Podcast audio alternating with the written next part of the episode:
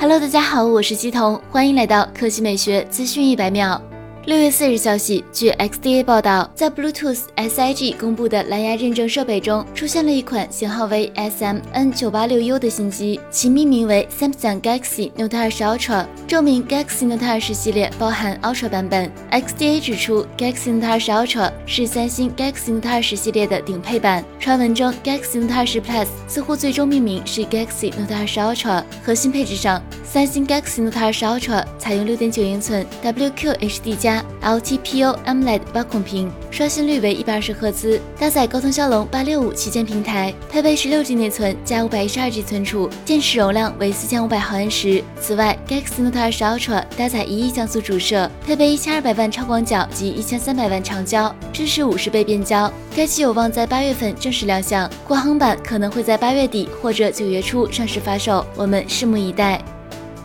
第二条新闻来看，苹果据最新消息显示，苹果计划在二零二一年第一季度或第二季度推出搭载 A 十四 X 芯片、五 G 连接能力和 Mini LED 显示屏的新款 iPad Pro 机型。消息中提到，新款 iPad Pro 机型将搭载高通骁龙 X 五调制解调器，支持 mmWave 毫米波和 Sub 六 G 赫兹。iPhone 十二机型也有望使用 X 五五调制解调器。但除此之外，苹果也正在为未来的设备开发自己的五 G 基带技术。苹果去年收购了英特尔的智能手机调制解调器业务，以加强这一努力。之前就有消息称，苹果正在探索省一万颗 LED 的迷你 LED 显示屏，每颗低于两百微米，因为有更多的 LED 和更多的调光区。迷你 LED 显示屏可以提供更深或更暗的黑色、更高的亮度、更丰富的色彩以及更大的对比度。消息中还称，苹果也会在新一代 iPad Pro 中使用高通五 G 基带，而新机的性能也会有显著提高。预计将换上与五纳米制造工艺的 A 十四 X 处理器，同时至少有六 G 的内存。